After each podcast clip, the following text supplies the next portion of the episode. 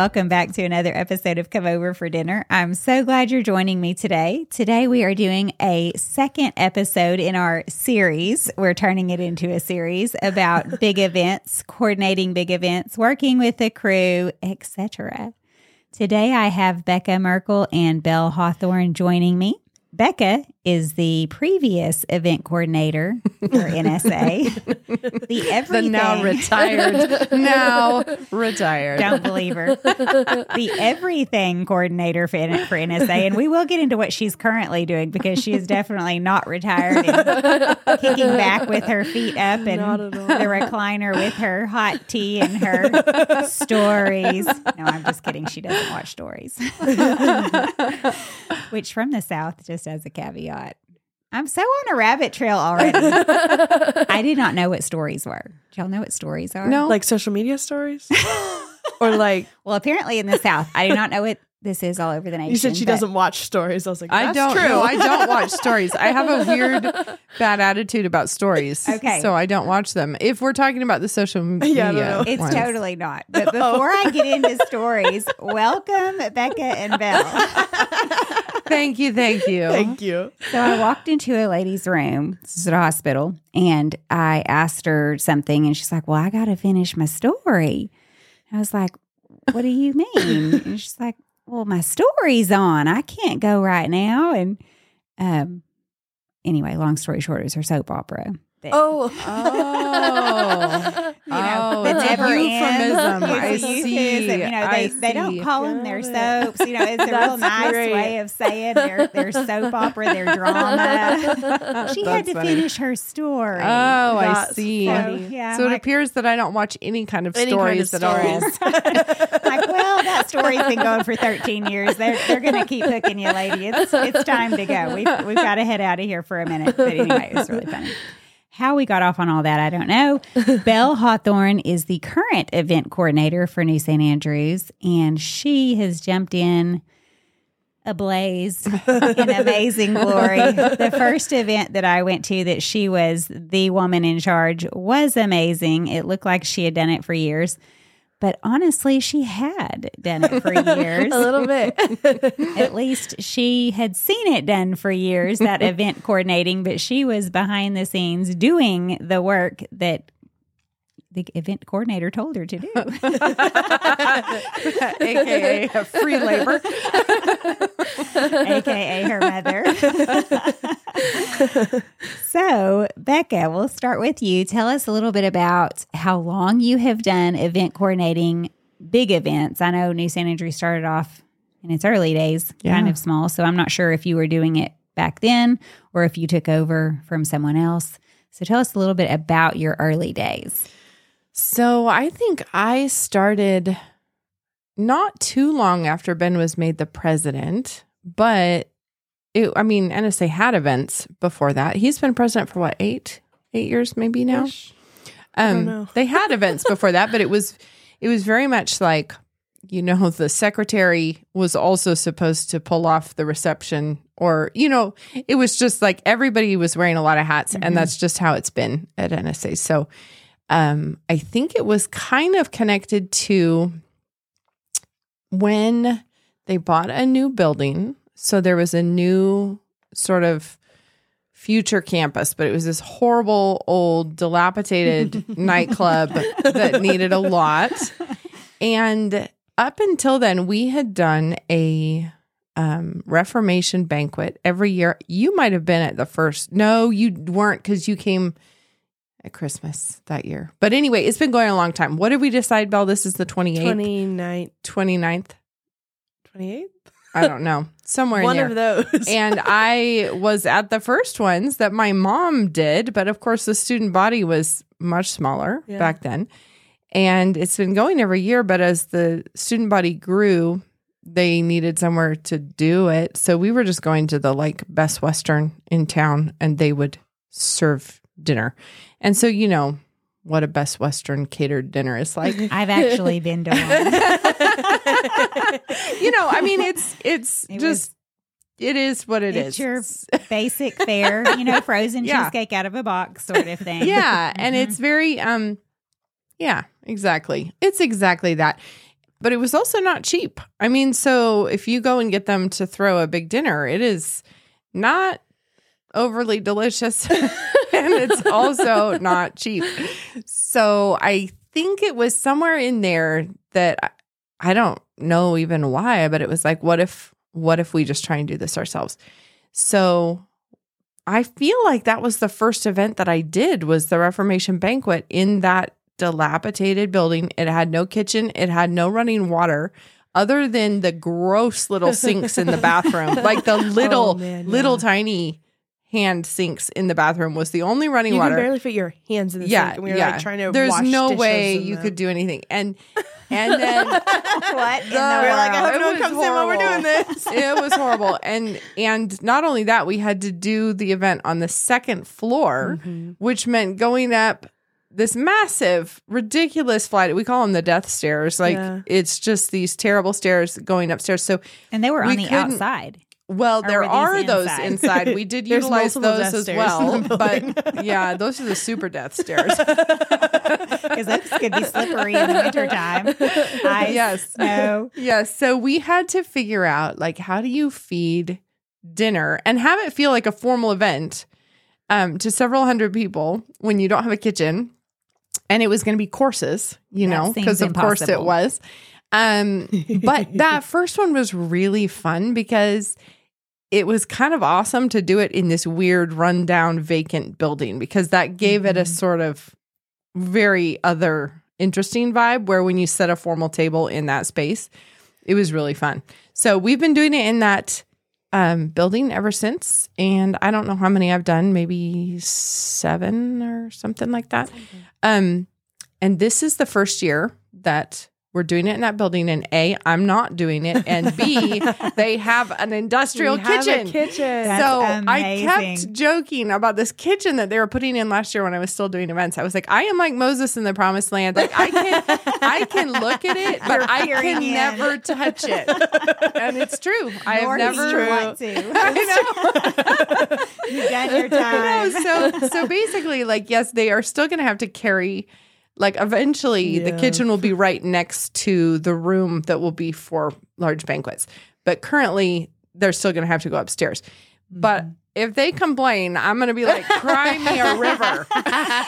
Let me tell you stories about the good old days. I had to When go I had across to- town. I had to walk uphill both ways barefoot. Exactly, exactly. so we definitely had to be ultra creative in Yeah. how to make this happen. And um, so I think all of my event coordinating experience is non-standard. So we'll go to that in a minute because there's a lot to delve into there. So, Belle, you have taken over when there is a. Have. I mean, this year is your first year. Is Yeah. that right? At the, Yeah. as the event coordinator. As an event. I know you've helped all the other years, but your Mhm. first year to take over coordinating the events. And tell me a little bit about that. What, what was your first event? Was your first one the faculty dinner in the summertime Um, or at the beginning of the school year? I think it was. Might have been, Yeah. yeah. the faculty dinner, um, which was at their house still. So you're still sort of involved in all the events. yes, but I wasn't doing all the things. It was amazing. It's true. And I do remember Belle saying, Okay, this is the first event that my mom is not in charge of. But, and even though it's at her house, we have to have everything clean and done and I know. I was by like, the end I of the don't want night. anything left behind. It all has to be gone, so she Yeah. doesn't have to deal Yeah. with it because it's not her It's problem. amazing. Yeah, that And you really and one. you don't have to do the cooking part. We should yeah, clarify. which is really exciting because there's also a caterer. So we did that event was interesting though, figuring out who's supposed to be doing what mm-hmm. because we were trying to figure that out for the Reformation banquet as well. Of like anything the food touches, you have to figure out. So any dishes or serving utensils, anything that's just on the table, I figure out because that we realized there were like serving dishes that no one had thought of. We were like, oh, we both thought the other person was bringing those, so we were like yeah. trying to scrounge up things last minute. But That's true because I used to be the one person with all the post-it notes Yeah. in my head, and Yeah. now it's two different people. So. Yeah, where I was like, oh, it's like a kitchen thing, so you'll bring that. And she was like, oh, it's like a serving thing, so you'll bring that. So we were both like definitely thinking in different lines. That's yeah, so really figuring out how to actually do it with two different people Yeah. involved. because Yeah. this Because I'm used to has just being the grown- one. we all Yes. just listen to mom. when the college has grown so big that you're having to divide roles further Yeah. to more people, that Yeah. does make sense that you have to really itemize who does what because in the past, you know, Yeah. Bekah was three people. Mm-hmm. She was the cook. Yeah. and pretty much every kind of event I've been involved in decorator. is, is like you have one person in charge. And we're Right. all going to figure And it so out. everyone's looking to that one person Yeah. and it all falls Yeah. well not Yeah. all falls on their shoulder, but basically no, I mean I had lots of help. Like I would oh, recruit Oh, yeah. a lot of help. So I was certainly not single handedly doing anything. As you two both know well, having spent many a long evening helping with all the things. all the things Yes. In the Wild mm. West. Yes, as but the- I fondly call it. I know, but it's like all the person with all the lists and the recipe, you know, like all of that Yeah. stuff did all kind of land on my doorstep Yeah. at the end of the day. So, yes, one horrible year. Tell I us about the shouldn't. I horrible shouldn't. year. I you probably have an agenda, and I'm hogging it with telling you. Can I already my guess horrible which year. year this was? I think it was the first year that we did it there at the North Campus. And so we had to obviously you can't wash the dishes and we had multiple courses. So you have your salad course and you have several water glasses and you have all the silverware and you have all the serving pieces and everything. And so I um we had to pack it all back to my house. And it was this mountain yeah. of disgusting dirty dishes that was on my front porch yeah. boxes and boxes and boxes and crates and crates and crates for it was you know it was it's always been about 280 people this year it's Mm-hmm. This i mean initially it was about 280 so Yeah. you're talking thousands of dishes Yeah. so i would haul in a box Nightmare. and i would wash it and then i would stick it there in the middle of my kitchen because it was like where else am i going to put it It was just like a actual tower. Yeah, it was like this little thing that was growing in my kitchen. It was slowly diminishing off of my porch. It was a month. It was a straight up month. So by the time I was getting to the bottom of this pile, it's moldy. It's I was going to say nasty. everything is so stuck on it. There were Oh, dark ten things. times. Just the horrid. time to and I feel plate. like it was a month that I think it like Thanksgiving probably happened. I Oh, don't know if we went out of town. So that's why it was a month. It was just Oh, atrocious. super So- busy time of life. So who has Well, in our for kitchen seven or eight years ago was probably not. Oh, it probably had no power. I don't think we had any countertops. like actually any. no, we didn't. The It was kitchen gutted. was being the kitchen was gutted. Did you have a dishwasher? That's what I was Maybe trying to one? remember. We did. We did have a working dishwasher, but Okay, that's good. probably yeah, not power, not countertops, not you know. Yeah. Just just it was a time. Yeah. It was a time. It was a So time. no, actually, that was on the agenda. We were talking about the impossibility of the two tiny sinks, and I was going to ask you, what did you do? So obviously, you carted dishes back home. Yeah. What about food? Where did you cook? Oh, many many places. Um so one of the things that I did, so I figured out the menu, then figured out okay, which things need to be hot and well, a surprising number of them do. Imagine Especially that. for a, like end of October banquet, you know. Um, No one wants obviously, sandwiches and so we did a salad course. That doesn't have to be hot. That's lucky. Um, that could all be assembled on site, but we had to do prep elsewhere. So we come with all of the everything ready to go.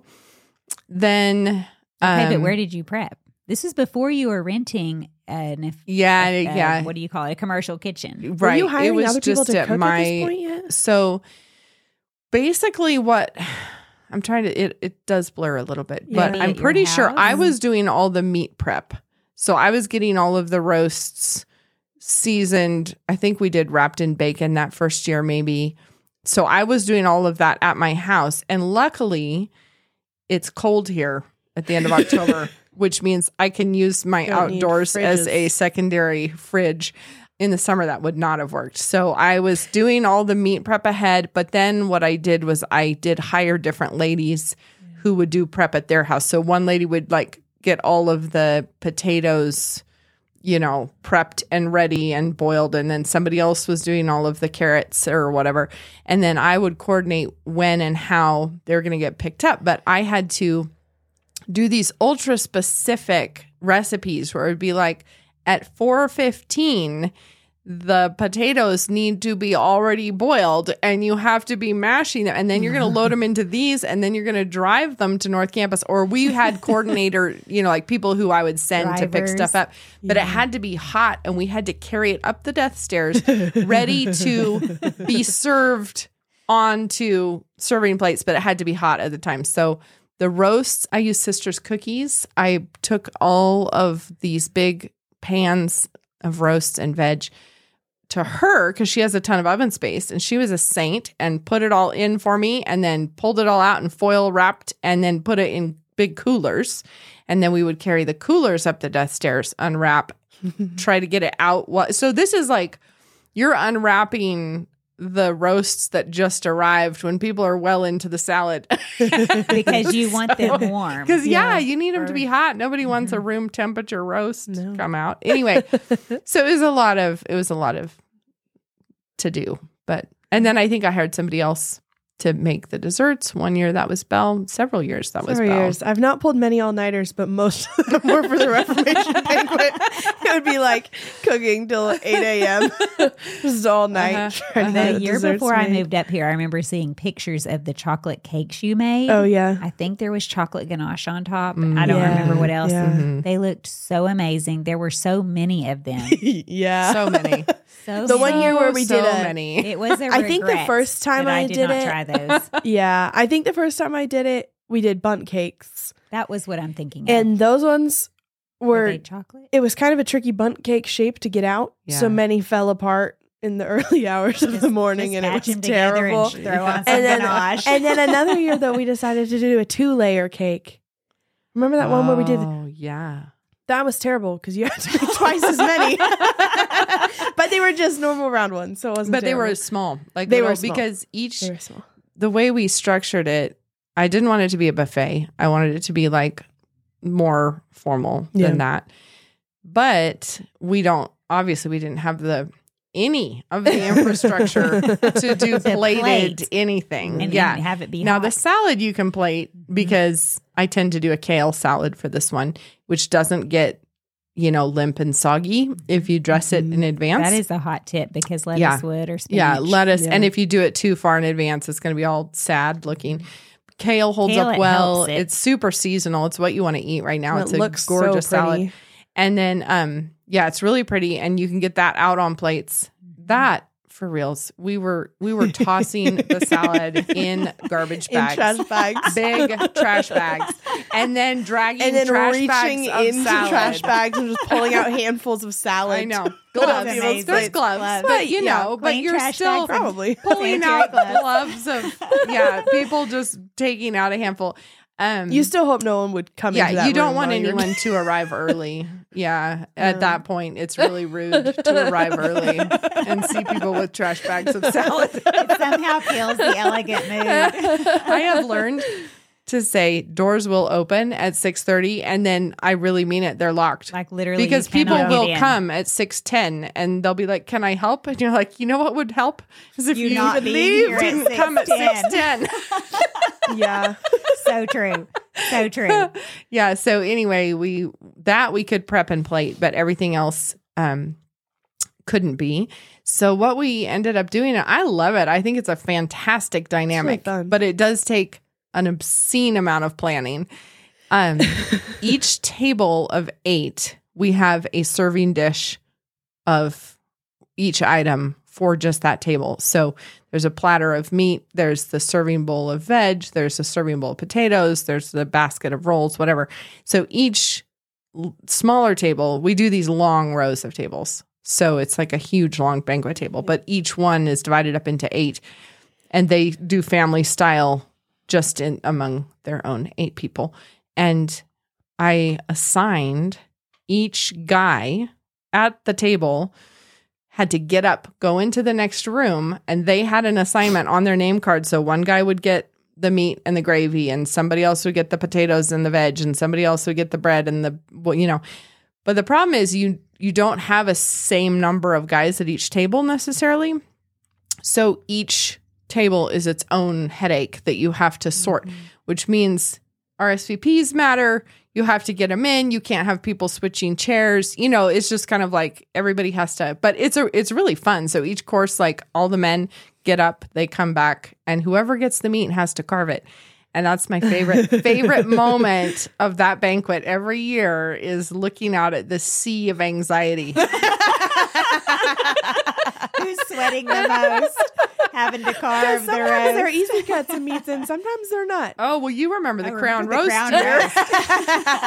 I, I I saw pictures. Oh. Ruth worked that oh, event. Oh, Ruth was there. It wasn't Ruth you. was it was there. Ruth. She was there. Yeah. She well, I remember me remembered Ruth pictures was of there. the crown roast and your cakes, and Yeah. it was just so amazing. But I can imagine if the crown roast came out, how many guys were sweating over Oh, that. I know. And I always try to, yeah, you kind of try to pick the guy at the table you assume can handle the pressure. But Yeah, we do. we would go funny. through the list and be like, "What guy gets?" yeah, out of this Which one group, gets the meat, or who are you mad at that week? Yeah. we can feel honored if they're if they're chosen for the meat. I did the first year I did rack of pork. We usually do pork. And I had told a lady who's much more experienced than I am in all these things that I was thinking of doing rack of pork. And she goes, Now I will warn you that that guys can panic a little bit when they hit that bone. It's harder to carve it. And I was like, Oh, you know, they'll figure it out.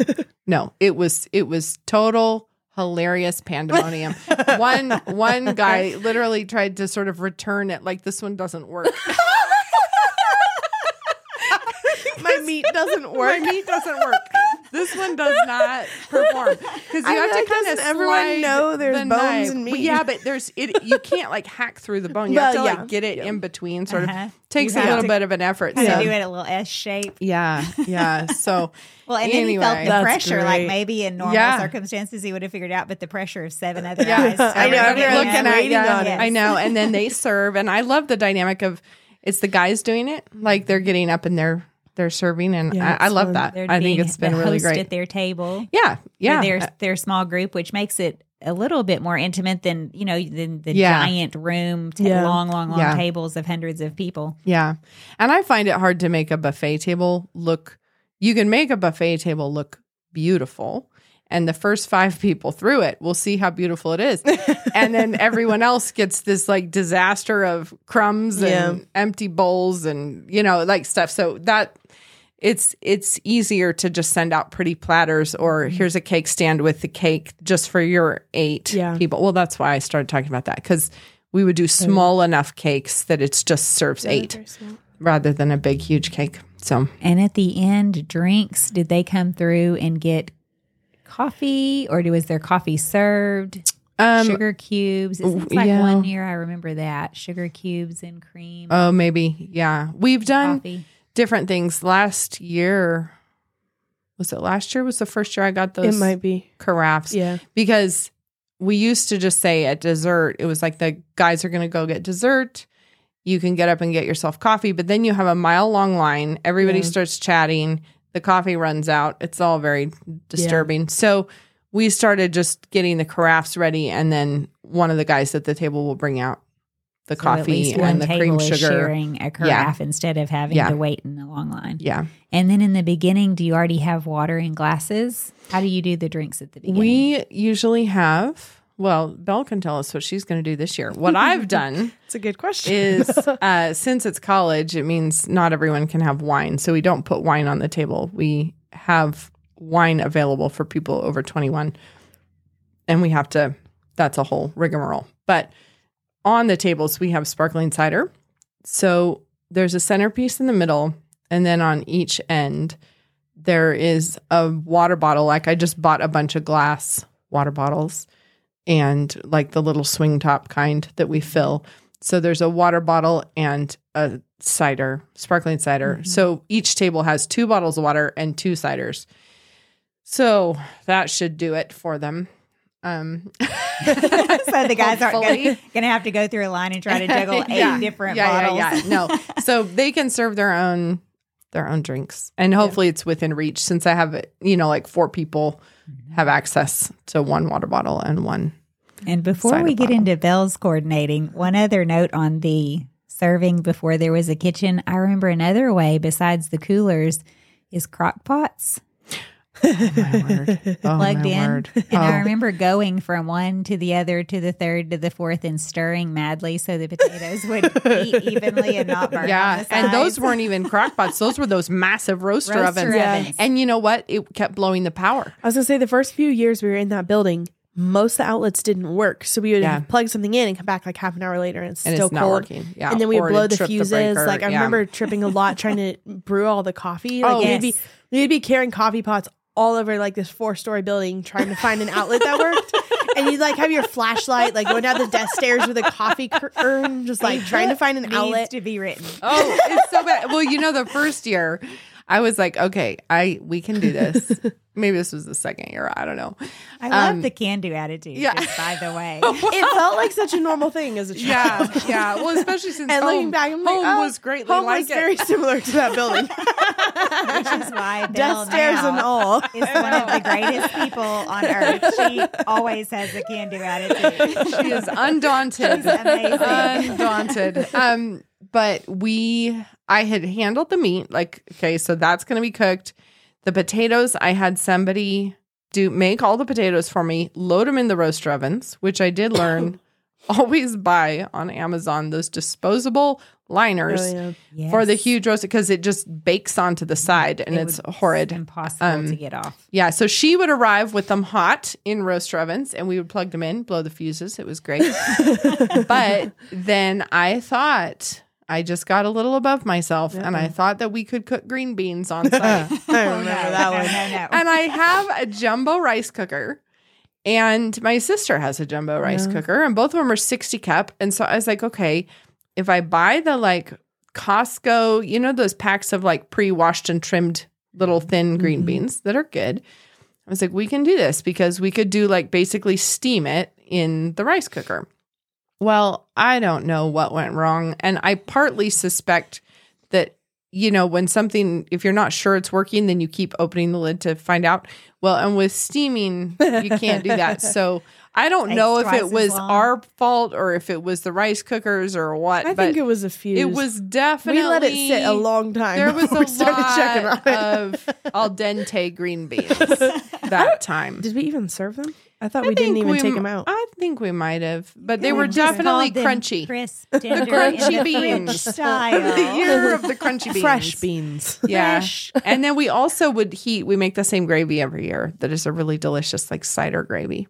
Ooh, that And good. Good. that one is very easy to make, but we were trying to heat it. So again with the rice cookers.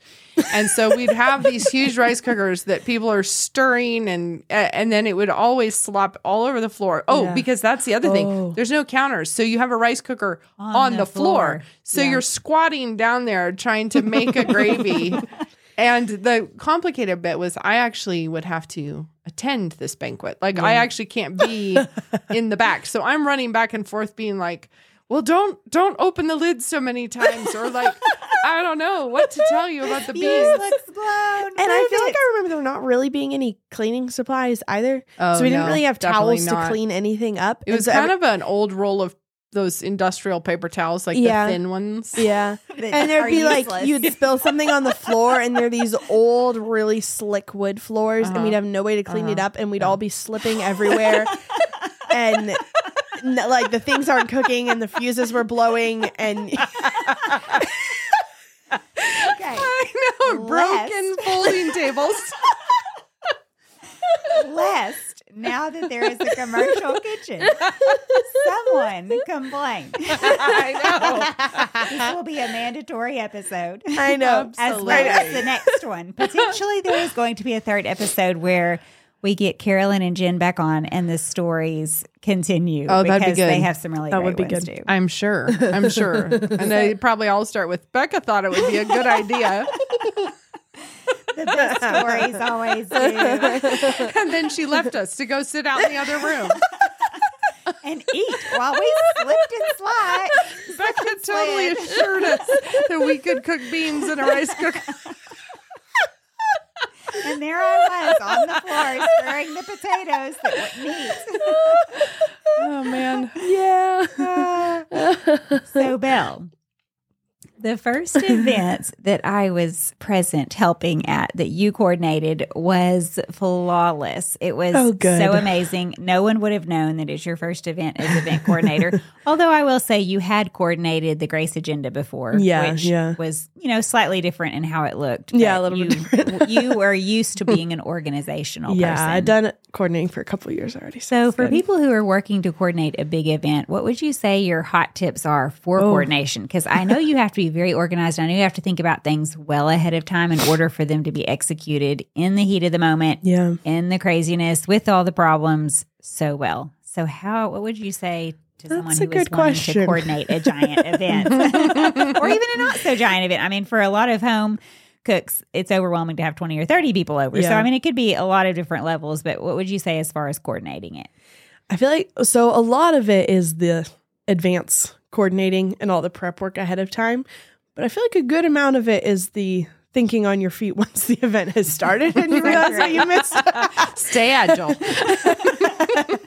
when suddenly you're like, ah, no one brought serving dishes for this. What what do do, we we, do? Yeah. A lot of it is the last minute figure it out kind of a thing, which I think doing a lot of events the way I grew up doing them is very helpful for that.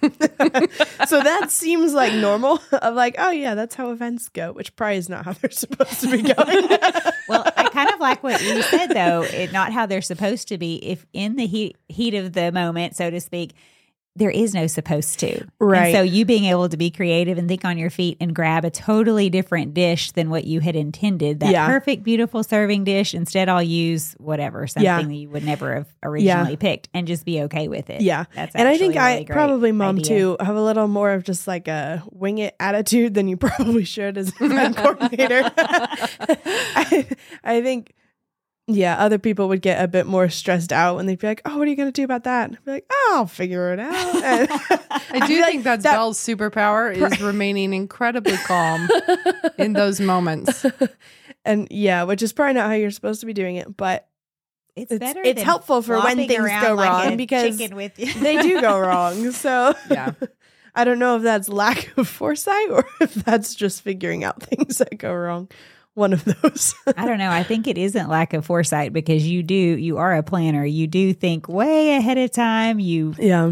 you know, you organize way ahead of time. You have all your notes, you have your Yeah. lists. But when you have a big event like that, something is going to go awry. Yeah. I mean, you just Because when you have expect all the time, it's easy to get all the planning done. It's more when you don't have any more time or any it's plans. crunch time. exactly. yeah. Yeah. Now what do we do? now what? Right. Grab this tray instead of that one. Yeah. Grab this massive serving bowl instead of that one. Yeah. Yeah. Just just wing it. Well, I also love the advice to just be calm and happy and smile because it's so much better. It's going to happen. Whatever's going to happen is going to happen. You're going to Yeah. have problems, but if you're that way, it's it makes the events and be, the people in the kitchen with Yeah. you have so much more fun than if and you're if yeah, and wh- if like all the servers start getting stressed out and stuff, then No. it's terrible. Like if you just view it as funny and not as a problem, then everyone else is like, oh, they'll figure it out. They're not stressed. It's fine. It's super important. I, I think that that does set the tone for yeah, because when the person in charge is stressed out Mhm. and starts like It acting trickles stressed towards down. everyone, then everyone starts kind of messing yeah, it up. everything sort of and unt- unravels. yeah, and when you're just like, oh, what a funny thing, I should have thought that one through. Then then normally it's easier to come up with a solution when you're not stressed about it and other people don't start stressing and also messing everything up. Well, and once you started the top person who's the coordinator and it trickles down, you know the guests are going to feel that. Yeah. The guests Yeah. are going to eventually see it. You know, Yeah. people who are kind of stumbling around, messing up, Yeah. mad. Because if everyone that the, that the guests are seeing, everyone coming out with their food and stuff is just having a good time, then it does actually help set the tone for what's happening out in the room. And when everyone is just like panicked and running back and forth, then it's not as fun The for the guests guests. will never know that you're perfect serving dish Yeah, they don't need to see what we're doing in the kitchen. yeah, and I mean, maybe you had to pull out your big silver bowl that you weren't going to use, but they Right. would never know that you intended Right. something different. If you don't tell people what your gonna plans are, I know. they won't know when Well, it's and not no your one plans. comes to an event just ready to be a super judge. You know, they're just Right. laughing, having a great time, Right. visiting with people. They're not inspecting your dishes Mhm. and your napkins and all the details. Yeah. I mean, obviously, your events are beautiful, so they are observing how beautiful it all is. But the small little things that you're thinking are off, Yeah. they're not going to notice. I know. I feel like I've kind of learned don't tell too many people what your plans are in advance, or everyone will notice when that's not what it looks like. That's huge. Because if you really just tell, if like the few people helping you have an idea of what's happening, and you start to set it up, and you're like, that is not at all what I was hoping for. You can change it, and no one who comes is ever going to know that this is Plan B. Mhm. But if everyone knows what you were wanting to do, then everyone knows it doesn't work or it didn't work, Yeah. and it's better that they not know that. So true. Let's take a quick break. Are you searching for hands on activities to help your kids explore the practical side of science? Look no further than your kitchen. Inquisicook blends food science and culinary arts into an engaging program that puts delicious food on the family table. Let Inquisicook do the teaching with lesson videos, reliable recipes, and assessment tools that put students on track for success. Their online platform is easy to navigate and optimized for mobile, so the learning experience can move from the classroom to the kitchen without a hitch. Inquisicook turns curious students into intuitive cooks, not just recipe followers. Say goodbye to the tyranny of the ingredients list and say hello to utilizing what's in season, what's on sale, or what's in the fridge. Visit inquisicook.com to view sample lessons, then check out the recipe gallery to see just how crave worthy science can be. Speaking of guests having a great time, how do you think through where to seat people? Do you always come up Oh, with a seating plan, or are there events where you don't come up with a seating plan? How important is that to you? Well, mom's kind of had her signature thing at each event. So I've mostly just been going with that so far, which is, I think, it, well, so the faculty dinner, there's three different courses. And she's always had everyone get up between each course and go through a buffet to get their food, or to sometimes people will be serving it on the porch or something because they eat in the backyard. And so they'll get up and leave and we'll reset the entire seating chart. So you're sitting with different people through each course. And that one's a ton of fun to do. So that one I've kept the same. So we just everyone's at a different table each course, and it's a ton of fun. And then the Reformation banquet needs a seating chart so the guys can get the food for the table. And we, yeah, that one you need a seating chart. And then I don't remember what. I guess I'll figure it out with the rest of the events for the year. Yeah, I feel like the I'll find out faculty what we normally do. I really enjoyed that. And I think that was something that Ben had at Oxford. He was invited to the dean's house, I think, one Mhm. evening for a graduate students' formal dinner sort of thing. So I wasn't there, it was only students. But he, and I can't remember how it worked, but he was like, you know what? It was great because they changed in between Yeah. courses, I think. And that just meant you got to talk to more people. And that is really nice because, especially if it's a longer evening with more courses, you know, you might land next to somebody that it's great to chat with for two and a half hours, or you might not. So Yeah. it's kind of nice, even if, of course, everybody gets along and, you know, it's great to, but it's really nice to have a chance to just have a shorter conversation with more people.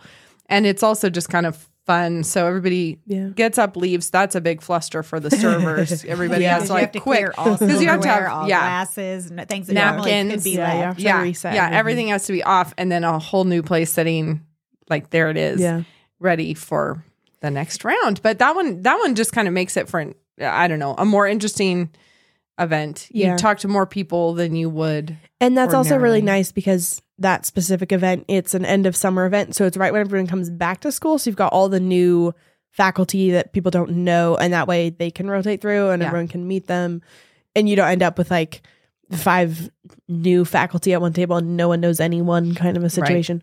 Exactly. And you usually start that event in the yard with drinks and appetizers, don't Mhm. you? Yeah. The And guys playing plo- play croquet. croquet, Yeah. in the yard. And then there's appetizers. Which and is also a really fun time to mix and mingle and meet and talk to a lot of people. Yeah. Yeah. But you can Yeah. continue that at each course, which Right. I love too, Yeah. because like you say, you don't you don't have time to talk to everyone. So if you're getting to go to three or four different tables, I guess it's Mhm. three, three different tables. Yeah. Yeah. Then you can really have a Yeah, whole new true. group each Yeah. time. And something like that when we have a table assignment, so you just have your name at a table, but you don't have a specific seat assignment, so you can just kind of Yes, jump in at that one is like you just then find I your think own that's chair how- at this table. I think eight. that's how most the events are because we also have a couple formal class events coming up, and I think that's how those ones are done too. Sometimes I do individual name tags, Yeah. but that one, oh, I, guess was at least for always the a little. of Fowls when you do. Yeah, the class, uh, just anything with the students. That there's always a funny.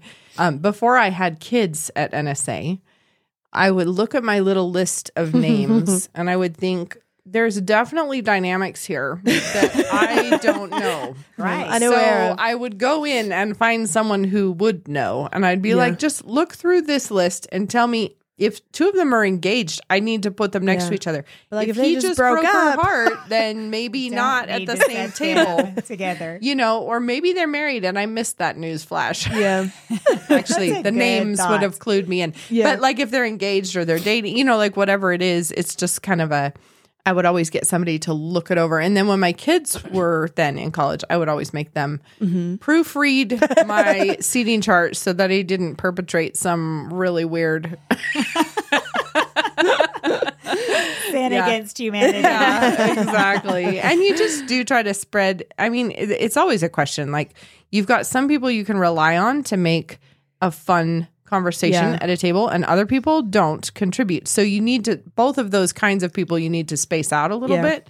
and you do feel kind of bad sometimes because you have someone who's like great at carrying a conversation, and you've maybe got a table of people. You're like, I have no idea if they know each other. I'm not sure what to do.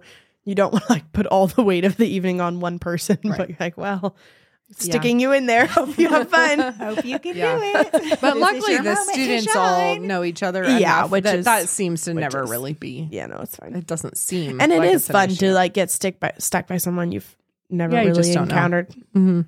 Yeah. Well, Yeah. and going back to some of the dinners where you have people come and they can choose any of the eight seats. Don't you put a, a card in the middle? It Yeah. kind of like when every time the table switches and there's new silverware and glasses laid, a new card goes up, and the people coming back in have to find their name. Yeah. Mm-hmm. that's Yeah, really fun. exactly. So they just go around and look, and it's like, oh, Merkle's were here at this table, you know.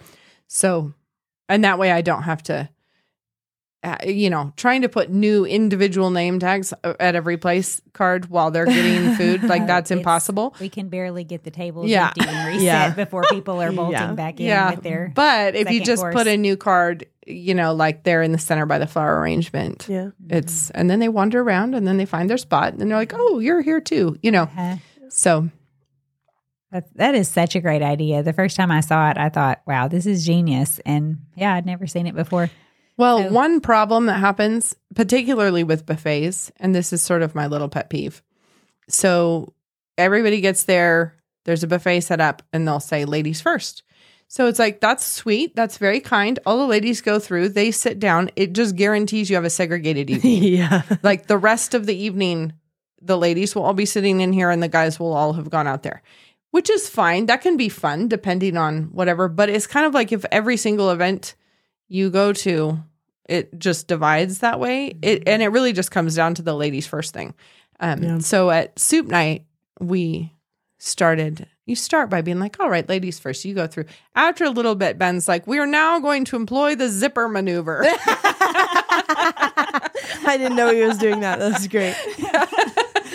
but it just means that like actually yeah we're an integrated group it's Yeah. not you know just like a funny seventh grade lunch table kind of Yeah. vibe but it's just those are the kinds of things where if you set up a buffet and then you- you're not thinking through it but it Yeah. can be Which, yeah, especially with a buffet, if you're like couples go Yeah. together, then Yeah. that's yeah. Well, and at the event where there's an eight person table, they go by tables, don't they? Aren't they dismissed oh by right tables? right right And yeah so it is a mixture of people going, Yeah. maybe not specifically for Yeah. y'all's event. I know I've seen it done like that before, Yeah. though, but where it's like, okay, you just work your way through yeah, the room sort of like get up room, and, yeah each table goes. It's not all the ladies from this table, then all the ladies from Mhm. that Yeah. table, and meanwhile the men are at the very end, which does make it odd because the women are would you know would be done eating as well Yeah. practically by the time all the men Yeah. finally go through. So it's better Yeah. if the tables can go through and then come and sit down Yeah. together. And if it's like open seating, I think that's kind of more what I'm thinking about is that sort of more casual. There's chairs in the lawn, there's chairs on the porch, so you can sit in the living room, ladies first. that's when all the ladies will end All- up in the living all room, all the own guys will end up on the deck, and then that's just how it is until it's time to go. Yeah. So Makes sense. yes. Which is not really Yeah. what you're going for for a group college event. Right. And so if you have, you know, assigned seating, then that's just eliminated. But yeah, those are the weird issues you have to think through, I feel like. Hidden Yep. implications Yes. Yes. about the ladies first. That's a good thing to think through. So, speaking of Oxford, are some of your influences from Oxford, or are a lot of influences from Oxford after been going through their PhD program and having been a part of that culture? Would you say that English culture has been brought into New St. Andrews and is giving you some ideas, or no? I would say, yeah, definitely. But one of my biggest peeves when we lived there was Americans who come over to England and start faking the accent. You don't talk in a British accent at all your events. It's just so embarrassing. It's like, just don't, just be yourself.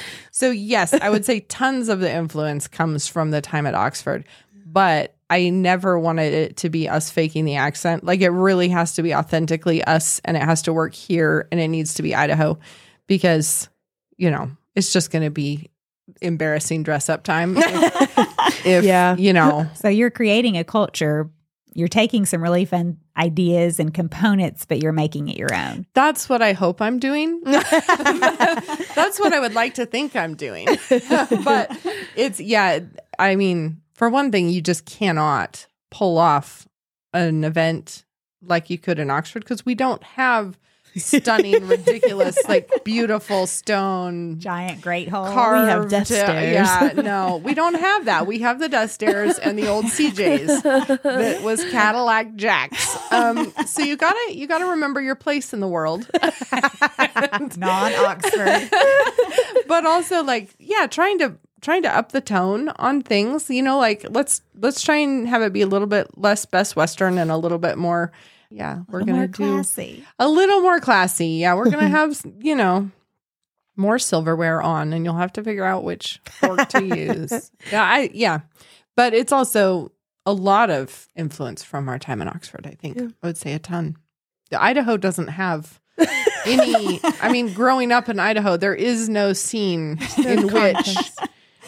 Although i am dying when i think about this because we're going to be in oxford i guess next week and we're going to be doing Nice. a high table dinner at one of the colleges and i was like oh my word i feel like i spent my early years overdressing for uh, events in Moscow, Idaho, and now I'm spending my elderly time underdressing for really posh events. so Maybe you'll I- hit it right one of these yeah, days. one of the when I'm old and really gray, then I But will. then you have an excuse, so you know. There we Yeah, go. you I can do know. whatever you want then. So it's uh, yeah, it's just a different context Yes, in Oxford. yes. That's very fun. so when you go, do you still kind of look around? I mean, not that you're looking around, but do you still gain ideas from doing a high tea or a formal dinner and you think, oh, I'm gonna like this idea for Oh. NSA. Totally. I mean, we were there last fall and we did a high table dinner at Christ Church, which is Ben's college. And so we were invited into the faculty common room for drinks beforehand. So we go in there and they like serve you some champagne and everybody just kind of stands around and chats. But you're in this room that has like, I wander over and I'm looking at one of the things. There's a huge fireplace and leather sofas, and Oof. you know, there's this thing hanging on the wall. I go over and look, and it's a, it's just a bit of stone relief from Nineveh, I think that that was gifted to the college by the archaeologists who dug it up in the 19th century, and it's kind of like, ah, yes, it's just kind of tucked away in the corner, and you're just like, really. Anyway, Oh, so you're having your champagne, and then we go up this little secret staircase, sort of from there directly up onto the sort of raised platform at the front, which is where the high table is. And you just kind of come out right there, sit down, you're at your high table, and ta da. And obviously, that's not something we can duplicate here.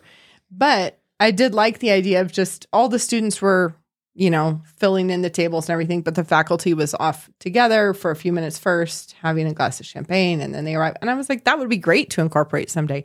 I don't, I won't have any carvings from Nineveh, I'm afraid. we could fake them. we can fake, yeah, That's true. yeah. We can say someone gifted spray foam, sort of. You could They just had an extra. You extra. could totally gift it, I know, I know. But you know, I, it's just things like that where you suddenly notice, like, oh, that was a good way of doing it. I like that. cool. Yeah. Oh, that's so much fun. Okay. Another, this is kind of a different direction. What do you do if you have an unexpected guest? As- we'll talk a, just a touch on unexpected hospitality. so you have soup night, and I'm guessing you pretty much know your numbers, but occasionally I'm wondering if somebody comes, uh, invites a friend, or somebody else comes that you weren't expecting. Or maybe, I mean, you talked about how for some events it's so important to have RSVPs. Somebody comes that didn't RSVP. How do you handle those situations? the unexpected. The soup night is really funny because my favorite of all time was I flung the soup and bread on the table and had to run do something. And I get a text from Ben at home who, who says, There's a small, strange Vietnamese man in the soup line.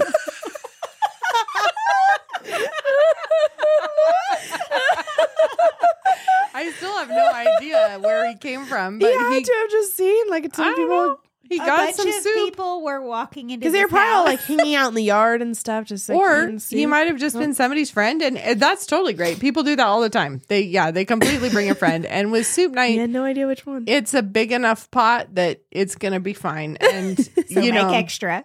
yeah, and I I try to always have enough that there's significant leftovers, yeah. and most of the time I hit that. So sometimes they get to the bottom of the pot, but usually I just want it to be there's extra and people can take leftovers home with them, which I love when I can do that or whatever. So I try to have that. But I mean, how have we done it? Like, so for instance, with a wedding, I am a terrible failure at RSVPing Oh, me too. because you always feel like, oh yes, of course I'm going to RSVP. I we just need to get a little closer so that I can make sure that when I say yes or no that I. It, so I am the world's worst, and so I have a lot of sympathy for people who don't. But when I'm the one who needs other people to RSVP, you're like, excuse me. Aren't you, you know, cultured? I know it's really so. I've I see it from both sides, but Yeah. with the RSVPs, I tend to try to make sure that there's enough seats for everyone, plus a little amount of slush extra, so that if something happens, you can accommodate them. Because if they do show up, you don't want it to be like, "Excuse me, you did not RSVP," because half me, the time maybe they did, and I lost Yeah, it, or it's my goof something. or whatever. So, uh, yeah, I try to I try to have a buffer of seats, unless it's a small enough. If it's like the faculty dinner, that's easy. I mean, yeah. I have Well, because we did have that this year with the faculty dinner of like 20 minutes before the event. Someone did. Oh yeah, Someone- yeah, that's right. someone Somebody- or somebody who and- thought they couldn't come, and then it turns out our plans Yeah, changed. they're Now like, I oh, can. "Oh, so you definitely want to try to be able to Yeah. accommodate that yeah. Because you do want them to come, and you don't want to be looking at your Yeah. guests with the side eye, like the stink eye. Make Yeah, yeah, that that one- like, well, I guess we'll wrestle up a paper plate for you. Yeah. I know That I one worked out well because it was all the tables were like all couples. They were all by twos, and then there was one person there on their own. So there was one empty seat at a table, so I could just stick an extra chair at the end, and then you would Yeah, have two seats worked. everywhere that one person went. So I could just be like, follow that person, and there will always be two seats there for you. Yeah. So that and, worked out and well. you're always going to have last minute cancellations too. Somebody Yeah. got sick, Yeah. somebody's kid got sick, somebody, you know, somebody forgot. So that will always happen. Mhm. But I just try to hopefully have enough food and enough seats that nothing terrible happens. Yeah. do you keep things on hand to, to store leftovers or to send things with people? Like, what do you have to handle what's left? I mean, obviously, there's we should do that. lots of leftovers, or not not lots. Hopefully, there's not lots of leftovers, but you there can be. So, what do you do to accommodate that? I have a couple times I actually just bought like pizza boxes. I think from Amazon, but small, not like huge pizza boxes, but basically that when but this was when we were at the North Campus and there was not a kitchen and we have to get all this food out. So I did just we started I forgot about loading those. Those great. up. I have takeout containers a lot For soup night, I don't have it right now, but I like to get those rigid. It's like a hot cup, but it's for soup, and they have lids. I like to have those so that at the end of the evening, I can just put them on, on the table and tell people if you want anything for lunch tomorrow, just fill it up, take it, mm-hmm. and it's great. People will take a little tower of four soup cups that they walk away with, and that's terrific. And with college events, you'll always have like guys coming to the back afterwards asking if there's any leftovers to take. Yeah. So So pizza boxes get a good work well for some things like the meat, Yeah. or if you just get regular old restaurant takeout containers, those can work. Yeah, foil pans even, mm-hmm. but soup night, I just have those. If you go to a restaurant supply, they they have tons of those in different sizes, different you know like Yeah. round or square, rigid sides, measurements on the side, you know, pop on lids. Those are useful to have around for home. Good tips. Good hot tips. so the current NSA coordinator and the previous everything coordinator worked together this summer. And Bekah said she was retired. Ha, she was not retired. because there I was. There I was. Walking into the NSA bookstore, sword and shovel. And Oh, yeah. up I see on a ladder in the distant background, not an elegant lady in her recliner sipping her tea, reading the Listening latest, to her Knox- stories. the latest novel from the Oxford Press. right, right. I saw her accomplishing a task. Tell us a bit about that. Oh man. So the back room at the Sword and Shovel was the former kitchen because it used to be a restaurant. They've turned the front into kind of bookstore coffee shop and then that room that used to be a kitchen was just kind of overflow seating. But I feel like when last school year started it was still a weird dilapidated old kitchen and Yeah. they just finished it off really fast and there was some kind of old I don't know, used furniture from somewhere that they put in there. So there are Yeah. some handful of tables and chairs and but it was not at all an ambiance that you wanted to sit in because Yeah. it was it did feel like a hospital waiting room. Like yeah, it was fluorescent lights. the place you want to hang yeah, because it was I mean it was a kitchen and it has no windows and it was a very peculiar shape Yeah. because there's a spot that I think used to be the walk-in cooler and then there's like the nook that used to have the industrial dishwasher and so mm-hmm. it's it's a jaggedy little room and with fluorescent lights and just whatever carpet Not inviting. on the floor. Mm-mm. So yeah, it wasn't it was wasn't carpet in a kitchen. no, they just I think when They- they That would've it been was rough. this it was this oh, crazy wow, that's like bad. cracked old tiles that were really like it was this kind of uneven floor and anyway so they just did it really fast put it like there now we have a room Yeah. So i would say i was redecorating it but it never was decorated in the first place so i was just You're just decorating it. it. yeah Starting so from scratch. it was like try to make this a place where you would want to go and sit down with a coffee and study so that was what i was up to for way too long hmm And Belle was helping. She was That's what I there. did when I should have been doing Grace she Agenda. Probably She was my moral support for a lot of it. Oh, what was really fun is the creativity, the creative idea behind it was not just paint the walls. Of course not. not with mom. not with not with It will be Bekah's in charge. It will be custom and there will be fabric. so fabric went on the ceiling panels. So there was some taking of the pan lots of taking of mm-hmm. ceiling panels down, rolling starch water. Yeah, yeah. Liquid starch or no, just yeah, pure that liquid concentrated starch, starch. not water even in there. Mm-mm, Liquid mm-mm. starch, putting this amazing fabric down that you designed Yes. or put together the design. I know you said that it was inspired or part of it was from Oxford. well, yeah. So that's a whole. house. Yeah. I'm mixing up stories. It, no, you're right. It is a weird hodgepodge. So the thing is, it was one of those hideous drop ceilings, the little acoustic tiles, foam, yucky things, um, which nothing could be done about because that's just what it was. And above it was the biggest mess you've ever seen of the previous ceiling, which is also there's another ceiling behind that. Like it used to oh have, I think, my. 14 foot ceilings or something. And now it's this much lower thing, which we, we just had to make do with it. So I spray painted all the metal bit and then designed fabric panels to cover each, you know, foam square. And then, yeah, so it was cutting that apart, wrapping it around. But the design was in the center of them, there's the logo for the different house or not houses, halls at NSA. So Ashdown, Malta, and Jericho. So the sort of, what do you call it? What's the word? The say crest. mascot, There's like a mask. right. Yeah, the crest, Crest, sort of is in the center, but the design around the edge is this wacky. It's like an old fresco or something that they found in Oxford, this very medieval, in the Pizza Express. So, as one does, Medieval yet yes, modern. it's like in this old, old coach house, I think, from the 1100s, and Only Oxford could have that. right, right, with a, in an old in an coach. old coach house. I mean, yes, That's amazing. and um, so they had uncovered it when they were doing some work. And so they just left it. And it's the weirdest, craziest design you've ever seen. And I was always very fascinated by that.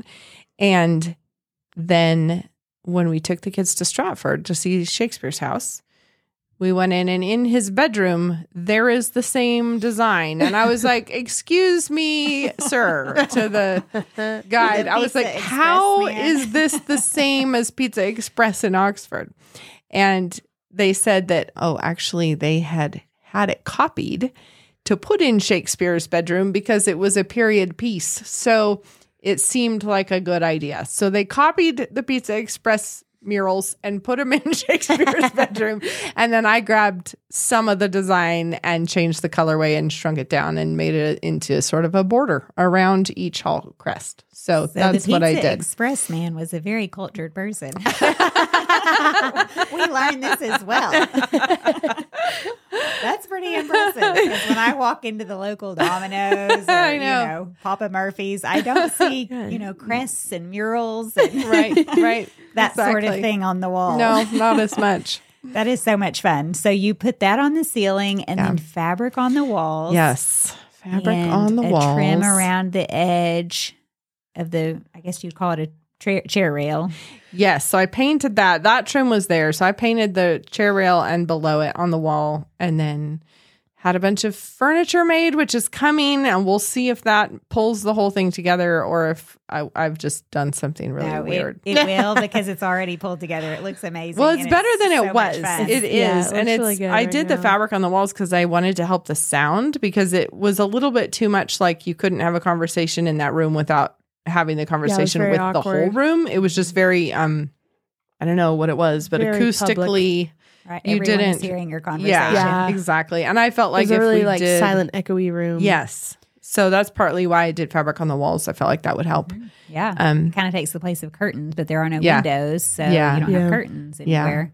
Exactly. So I had that woven and did the st- a stripe that incorporates the NSA colors and And then with the extra fabrics, you had them make bags. that's right. That's right. Because I had to make. Did have you make 'em- curtains for the front? I'm going to. I haven't gotten to that yet. That's that's still on the list. But yeah, we'll do drapes for the front that will also help with sound. I think. And that will match the fabric in the back. And then with the extra fabric we didn't need, I had to make some, yeah, little bags to sell. And they're so cute, and they're only five dollars. Yeah. I mean they are so adorable. They're just They're really fa- yeah fabric bags. You I've carried them to the farmers market. I've carried them. I just need to throw a few things Yeah. and carry with me somewhere. Yeah. I use it on all the time. Good. I'm glad to hear this. I need to get one. I don't own one yet. I should have poached one out of the box when it arrived at my house. You should have Oh, poached. yeah. Now you are bagless. Now we have to pay for them. I know. Just sling in there and say, I'm the event coordinator. Don't you know who I am? there were a couple of times when I was going into the back room, you know, when it had the little rope across Oh, yeah. it when you're not Uh-huh. supposed to go Right, in the back right, room. right. And I'm like, You feel very "I'm with important. the event coordinator. I am helping the event the coordinator. ceiling tile installation Yes. person. I, I didn't get to help much because school started for me full time. I'm teaching this year, but before that, I did help a a day or two, and it was so much fun. And I was just a bit salty that I was like, Bekah, you should have started at the beginning of the summer. I know, I know. Why I aren't you on my timeline? I could have totally done ceiling tiles I with you for should've. days. yeah. But the portion that I did, the very few compared to how many she and Belle did, was very fun. Yeah, it, and it I turned felt out. like such I an know. I didn't do any of the although I ceiling tiles. I felt like I executing. lucked out a bit. I That's true. it's it was definitely not a project you can Google because no one ever has decided to do this thing. no one's ever But thought I about could doing I could before. tell you how now because I yeah that You've first day you were there that first day where we were kind of one? pirating pirating that's like not what word am I even saying pioneering the Pioneering. technique. I was like, You what were you say pirating, pirating. for this room? and then the She next day ceiling tiles off the ceiling. it was definitely bubbly the next day. So I I had to figure out how to yeah do it so there were not bubbles yeah. and How yeah. did you fix it? Well, I don't remember. I know you've told me, but I can't I don't remember know. what it just you you just- started to have to channel the mood of the fabric, we're not pulling it Yeah. too tight. not pulling it too tight, but using Making tons sure and tons and tons tons of of, starch. liquid yeah, starch. I think use that so that was the Yes. key. We Gallons bought out every store in gallons. Moscow so many So times. many times. Yeah. Everybody was wondering what. I really hope no one had like what a are you uh, doing? yeah starching an emergency. Yeah. That I don't know. It was probably 35 gallons maybe of that stuff by the time we're done. At least Yeah. Which we Bill, use so much. Aren't you inspired to do something like that at your house? Remember you saying that after doing that, you were thinking about I've- hanging up I've fabric panels plans- on your wall. No, well, I'm not doing fabric because I got wallpaper, but I'm not allowed to wallpaper since we're in a rental. so I have to figure out how to do it without doing it to the walls. So I guess it wouldn't involve liquid starch. It would No, involve yeah. just I was doing it a planning on getting way. some sort of poster board or something and wallpapering that and then attaching that to the walls. Mm, we'll see yeah. how well that works.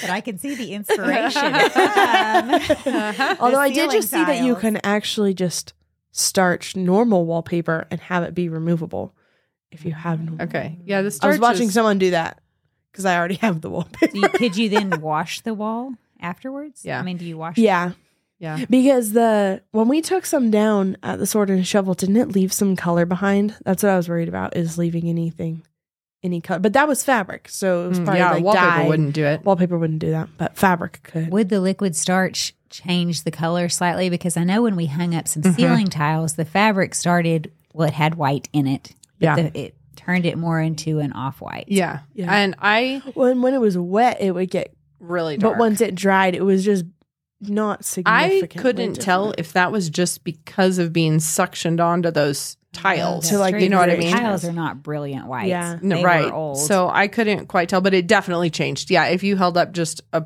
panel right now Yeah. next to the ceiling, it is, yeah, A little slightly different. tea stained looking on the ceiling. but it makes Yeah. it look But it looks cool. cool. Yeah, it it was looks fine. aged. Yeah, it was you know, fine. people do that to parchment or paper. Yeah, yeah, know, yeah, it's yeah, yeah. old, they yeah, stain to it make with the treasure tea or- map. uh, yeah. Oh, yeah. Speaking Burn of the pirating. edges. Speaking of pirates and all that good stuff.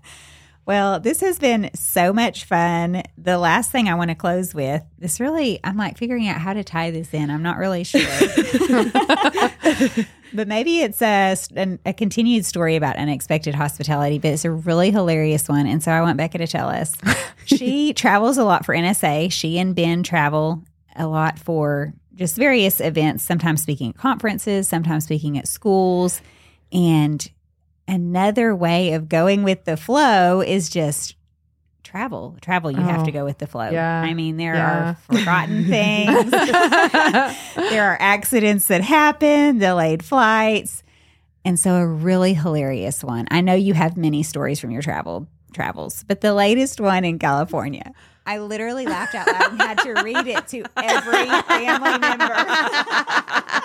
oh my word. Okay. It So was there was an amazing text. it was so good. you have to just tell it was good. Okay, so Ben and I are in California. He's speaking at a um, camp for a classical school down there that does a like a retreat at the beginning of the year. So we're up in the mountains somewhere in California, and so it's like a campground, you know. And we have one little cabin where we were staying, but it was it was definitely hot, but no AC or anything. So there was a fan sitting there on the floor, you know, whatever. So when we went to bed, it was like it is just kind of stuffy. So we opened all the windows and go to sleep. And then in the morning, Ben says, like, I had the craziest, most vivid dream last night. And that he had opened his eyes and he's there in that little room and there is a monkey sitting in the windowsill. and it was specifically a monkey we'd seen in Zambia that he was sure it was that one. So um that had just been on the side of the road as we were driving. He was like, it was that monkey, and it was sitting there in the window, and then it started to come in, and he just jumped at it and yelled and waved his arms. And he's like, but the thing was, I actually did because I smacked you. And I was like, oh my gosh. Which woke you up. I do remember that. and I'd gone right back to sleep. But Ben had like sat up in bed and yelled and smacked me with his flailing arm, which is nothing like Ben. Like he doesn't, A, he doesn't really have vivid dreams. He doesn't remember them. He doesn't talk in his sleep. He doesn't, you know, This like it's not just not. thing for him at all. And I was like, that is so embarrassing because we were sharing a cabin with somebody else in the next room. And it was like, was hearing and it's like great. night. So Ben's shrieking in the night, like that's just normal. Um. So anyway, then we go to like get find coffee the next morning, and the next cabin over had been all worried about us because they had had a bear break into the cabin and come in and eat all the snacks in the night. unexpected hospitality. So a bear had just they had crawled on in. him. they had food. I think he opened the sliding glass door. I think. he may have Oh, looked wow. around for other snacks. Yeah, I human he powered through a lot of the snacks that were stored up for the week, you know. Um Wow. so anyway, they were like, "But you didn't have a bear." And it was like, "Yeah, well, that's lucky, isn't it?" And then suddenly both of us start thinking, "We did have a monkey apparently. like we did have a dream monkey." California. So we go back in the bedroom and open the curtains, and the screens are bent back, like away from the window, which they had not been the previous night because we opened the windows and saw them. They were not peeled back from No. the window. No. So I think that we did have, in fact, a bear try to come through the window onto the bed. It would have been on the It would have bed. been crawling on top of you. And Ben just That would have great thing to decided wake up to. that though. it was a monkey. the bear in your lap. Oh, I know. Oh, yeah. He decided it was a monkey and he scared it off in the night, and then we promptly went right back to sleep. If only there was a hidden ca- camera somewhere that I where they know. see him like punching a bear, you know, I sit up and flailing, and he's punching a bear in the face, and, And there it's the bear so looks funny. shocked and stunned and decides, "Okay, I'm not going to I this know. cabin." I'll be I done know. How rude! I know. So I think he just either went from our cabin into the next one and hit the snacks, or maybe he was tired of the snacks and decided to check what was in ours. Yeah, But yeah. whatever the case, we did not have a bear You on did the not bed. welcome him in. No, I think he only came part of the way. Ben was like, he said it was like a brown and furry, and then it just like solidified in his mind into a monkey. That's and then he yelled. Probably being in his super deep dream state. I know. Uh, the only time I ever remember doing that was to my husband. I was in a super deep dream state and apparently I didn't again, I did not remember this until the next day and he's telling me about it, but apparently I sit bolt upright and start pounding on his chest. And he's like, "What? What? What? What?" And somehow as he's waking up and saying what, I realize, "Oh, it must have been a dream." And I Oh, never mind. You know, fall back asleep. like, oh, it's nothing. Meanwhile, he probably can't sleep for hours. but he tells me this the next day, and I did not remember it until he told me. And I remembered my dream, like in that Oh, instant, yeah. that I had thought somebody was coming into our room or, or Oh, was sounding on yeah. the door, trying to Yeah. get at something. You know, something was like somebody's at the door. Yeah. I heard something, and I'm like, you know, pounding on him. You know, it's the middle of the night. Some, you know, somebody's beating at the door. Meanwhile, I'm just beating on his chest. Yeah. There's no one at the door. Or it might have been a bear. Or it could have been a bear at the door. That's great. and me waking up screaming, made whoever leave, Uh-huh. disappear. Speaking of unexpected hospitality, I do have to have st- tell a story on Belle's bro- brother-in-law's, potentially her husband, my son Lex. Uh oh. I think he was there. I'm I'm not I can't remember all the people that were there, but it was a really funny story of unexpected hospitality.